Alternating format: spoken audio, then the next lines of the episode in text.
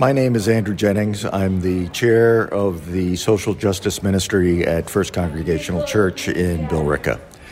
This is our fifth Martin Luther King Day brunch. We use this as an attempt to educate the Billerica community on social justice issues.